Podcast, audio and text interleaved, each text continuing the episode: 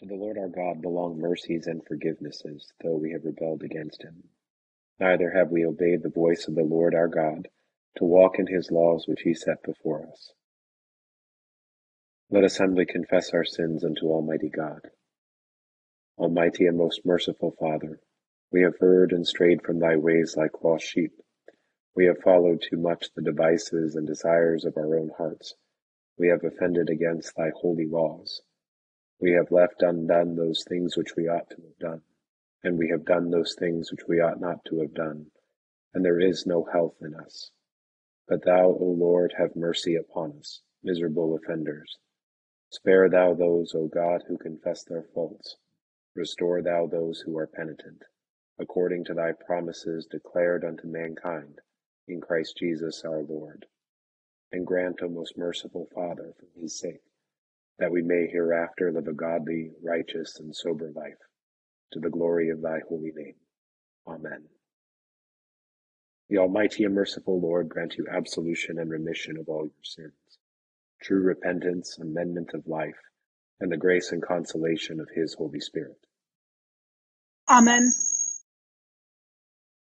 Our Father, who art in heaven, hallowed be thy name.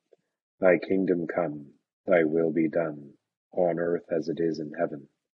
Give us this day our daily bread, and forgive us our trespasses, as we forgive those who trespass against us. And lead us not into temptation, but deliver us from evil. For thine is the kingdom, and the power, and the glory, forever and ever. Amen. O Lord, open thou our lips. And our mouth shall show forth thy praise. Glory be to the Father, and to the Son, and to the Holy Ghost. As it was in the beginning, is now, and ever shall be, world without end. Amen. Praise ye the Lord. The Lord's name be praised. Psalms 111 and 131.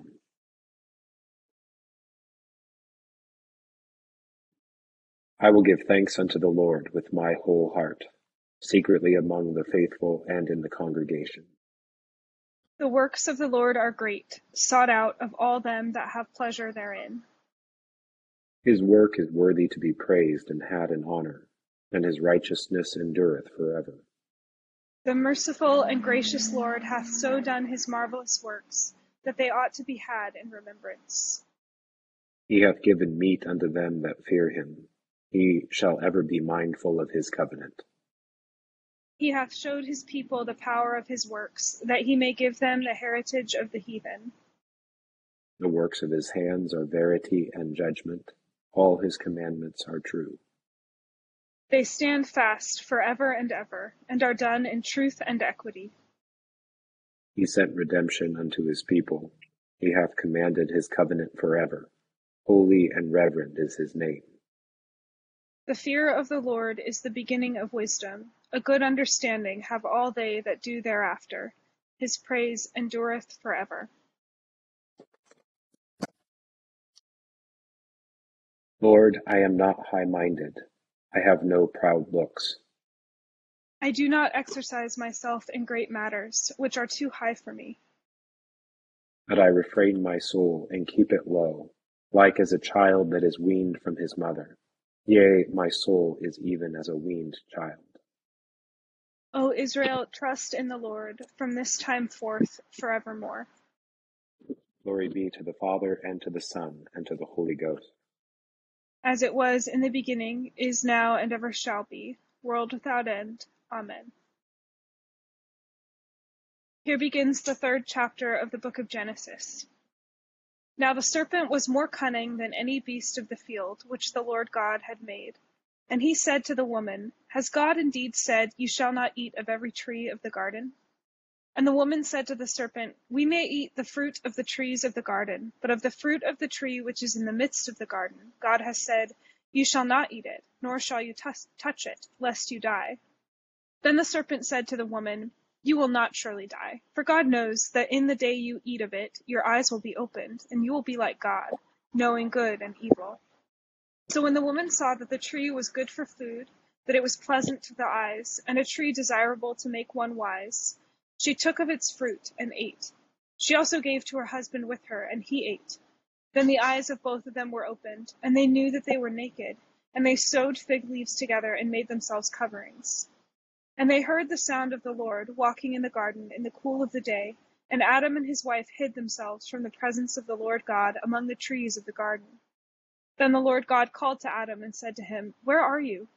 So he said, I heard your voice in the garden, and I was afraid, because I was naked, and I hid myself. And he said, Who told you that you were naked? Have you eaten from the tree of which I commanded you that you should not eat? Then the man said, This woman who you gave, whom you gave to be with me, she gave me of the tree, and I ate. And the Lord said to the woman, What is this you have done? The woman said, The serpent deceived me, and I ate. So the Lord God said to the serpent, Because you have done this, you are cursed more than all cattle, and more than every beast of the field. On your belly you shall go, and you shall eat dust all the days of your life. And I will put enmity between you and the woman, and between your seed and her seed. He shall bruise your head, and you shall bruise his heel. Here ends the first lesson. My soul doth magnify the Lord, and my spirit hath rejoiced in God my Saviour, for he hath regarded the lowliness of his handmaiden. For behold, from henceforth all generations shall call me blessed. For he that is mighty hath magnified me, and holy is his name. And his mercy is on them that fear him throughout all generations. He hath showed strength with his arm, he hath scattered the proud in the imagination of their hearts. He hath put down the mighty from their seat, and hath exalted the humble and meek. He hath filled the hungry with good things, and the rich he hath sent empty away. He remembering his mercy hath holpen his servant Israel, as he promised to our forefathers, Abraham and his seed forever. Glory be to the Father, and to the Son, and to the Holy Ghost, as it was in the beginning, is now, and ever shall be, world without end. Amen. Here begins the twelfth verse of the fifth chapter of the letter of St. Paul to the Romans. Therefore, just as through one man sin entered the world, and death through sin, and thus death spread to all men because all sinned, for until the law, sin was in the world, but sin is not imputed when there is no law. Nevertheless, death reigned from Adam to Moses, even over those who had not sinned, according to the likeness of the transgression of Adam, who is a type of him who was to come. But the free gift is not like the offense. For if by the one man's offense many died, much more the grace of God and the gift by the grace of the one man, Jesus Christ, abounded to many. And the gift is not like that which came through the one who sinned. For the judgment which came from one offense resulted in condemnation, but the free gift which came from many offenses resulted in justification. For if by the one man's offense death reigned through the one, much more those who receive abundance of grace and of the gift of righteousness will reign in life through the one, Jesus Christ. Therefore, as through one man's offense judgment came to all men, resulting in condemnation, even so through one man's righteous act the free gift came to all men, resulting in justification of life. For as by one man's disobedience many were made sinners, so also by one man's obedience many will be made righteous. Moreover, the law entered that the offense might abound. But where sin abounded, grace abounded much more, so that as sin reigned in death, even so grace might reign through righteousness to eternal life through Jesus Christ our Lord. Here ends the second lesson.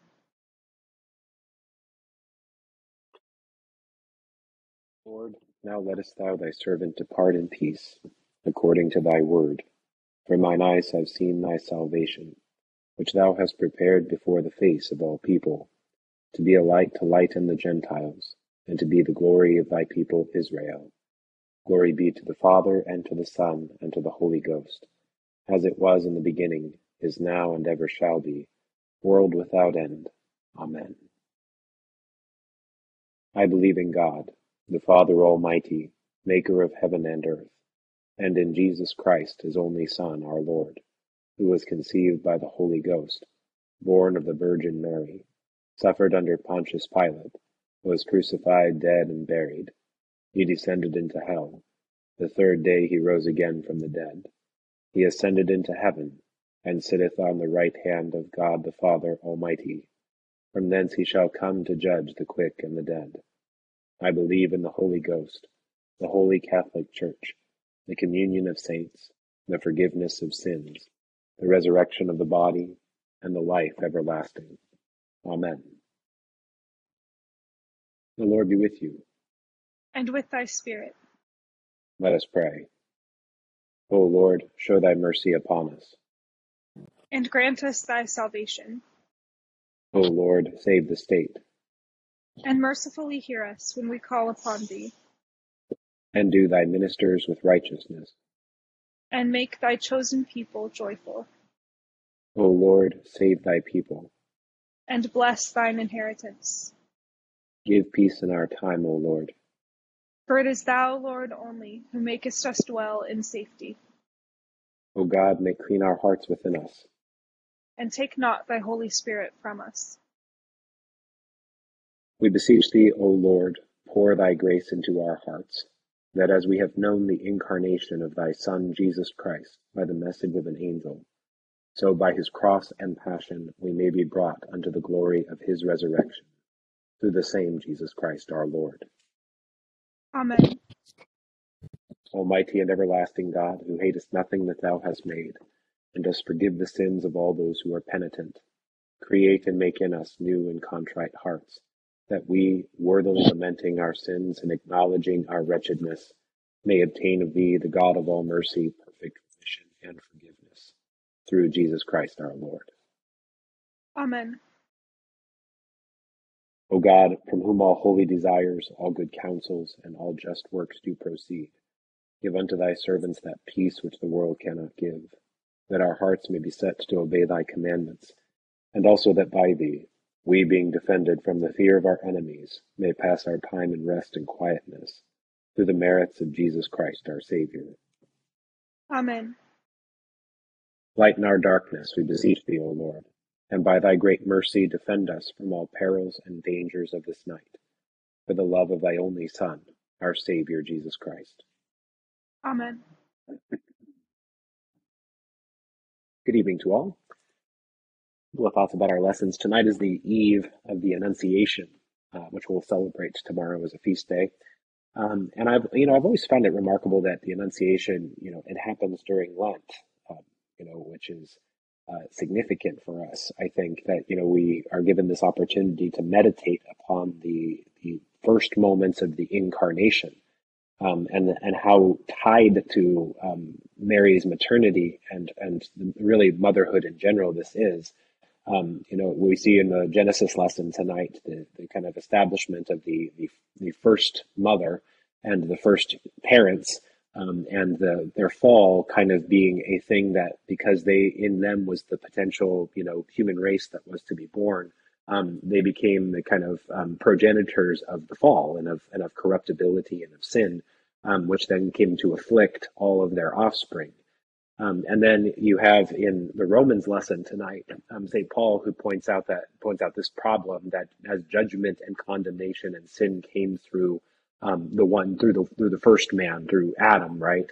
Um, that uh, it would be through a man that these that these things would be healed. That you know, and this is what God promises to Eve in the um, Genesis three passage we read tonight, where there'll be enmity between the offspring of the serpent and the offspring of the woman.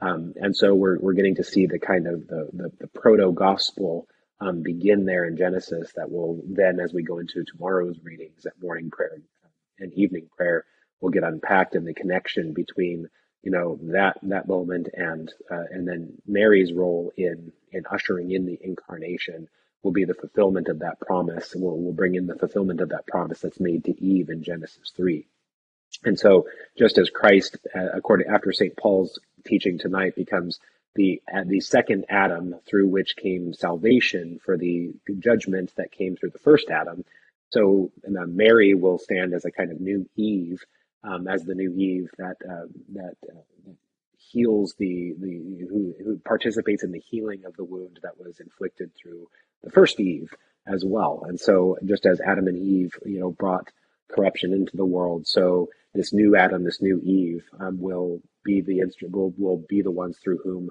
comes the salvation of God, which will redeem the world.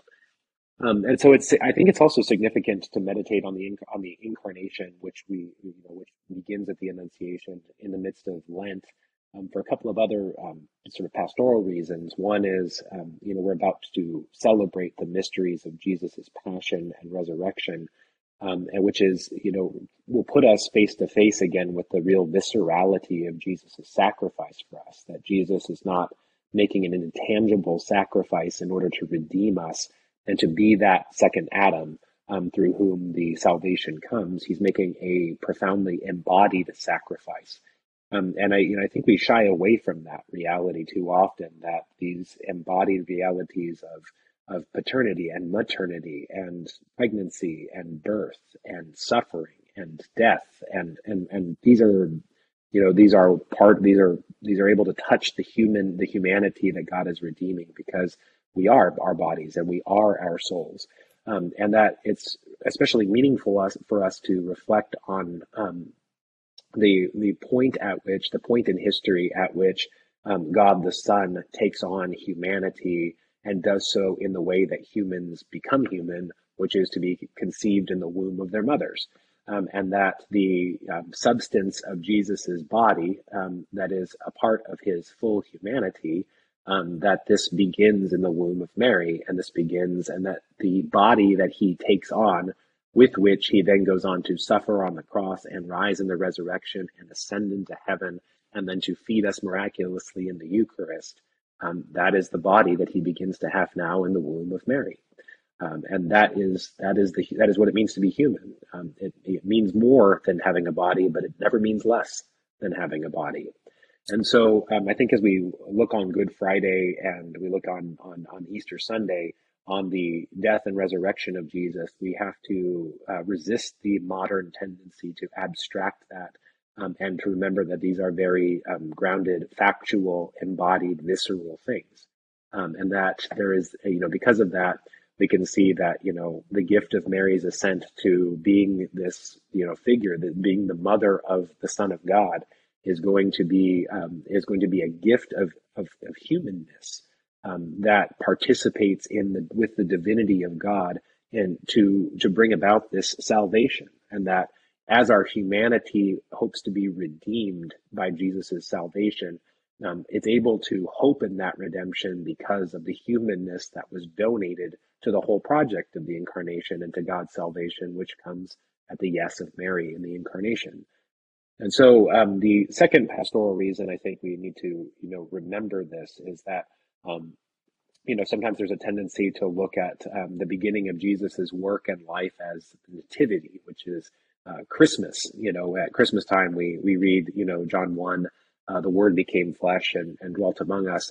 You have to remember, you know, that you know, and this is this is you know and no no mother in the room here will will you know will like every mother every mother in the room here can say well duh you know they know that this life begins before the nativity of any human right that this that the life of a person begins quietly um, and shares the life of their mother and so um, this is significant for us because i think that we sometimes fall into a similar error in in understanding the christian life as something that only when it becomes really obvious um, do we think that anything real is happening? Um, and I think the Annunciation reminds us, of course, that the whole salvation of the world was being worked out for nine months. Um, and really, Mary and Elizabeth and, you know, John the Baptist in the womb of Elizabeth uh, kind of knew what was going on. And St. Joseph, of course, never want to, you know, forget about St. Joseph. But it was this in, in this, this profoundly hidden affair. Um, but it was really happening. And so it reminds us, I think, that as we as we reflect on how Christ is born within us and as and, and as he becomes manifest in and through us and that through the spirit we are given the life of Jesus to be brought forth through our lives um, we have to remember that there's a, a, a, very powerful dimension of that as well that in many ways the salva- our salvation and the way salvation works through us um, to for others and for the and for the cosmos for the creation um, that's a lot of times a very hidden thing um, but the fact that something is hidden does not mean that that thing is not real. Um, and so for us, um, I think especially in the Lenten season when um, we are we're called to patiently participate faithfully, saying a continual Amen to the work that God wants to do within us and to focus our lives and and around that work. I think it's important for us to remember that we may not be seeing the nativity of that work. We may not be seeing the signs and miracles and growing in wisdom and stature that we associate with the real things. Um, but the Annunciation calls us back to see that the hidden work of grace in our life is no less real. And that is usually, and that can very well be, and usually is the beginning of those great works that go on to be manifested and to work, um, like, and to work and participate in the salvation that God has come to bring. So, a couple thoughts for tonight.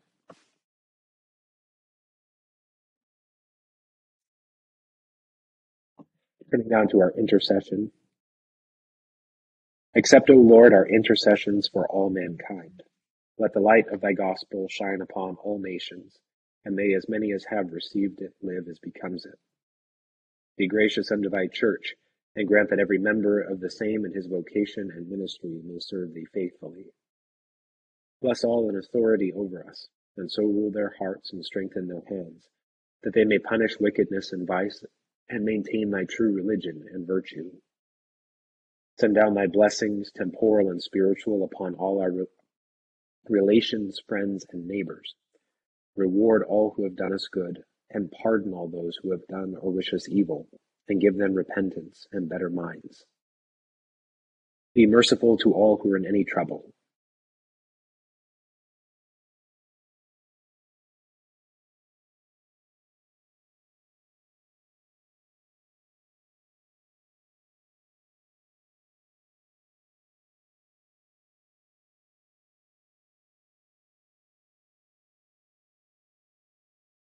And do thou, the God of pity, administer to them according to their several necessities. For his sake who went about doing good, thy Son, our Saviour, Jesus Christ. Amen. The grace of our Lord Jesus Christ and the love of God and the fellowship of the Holy Ghost be with us all evermore. Amen. Amen. Thank you all for being here tonight, and thanks to Aaliyah, my uh, co-leader. Have a wonderful evening and a good start to your weekend. Have a nice Thank you, Father weekend. Hayden. you. Thank you. Have a good evening, everyone. Good night, Thank you. everybody. Have a good evening, everyone.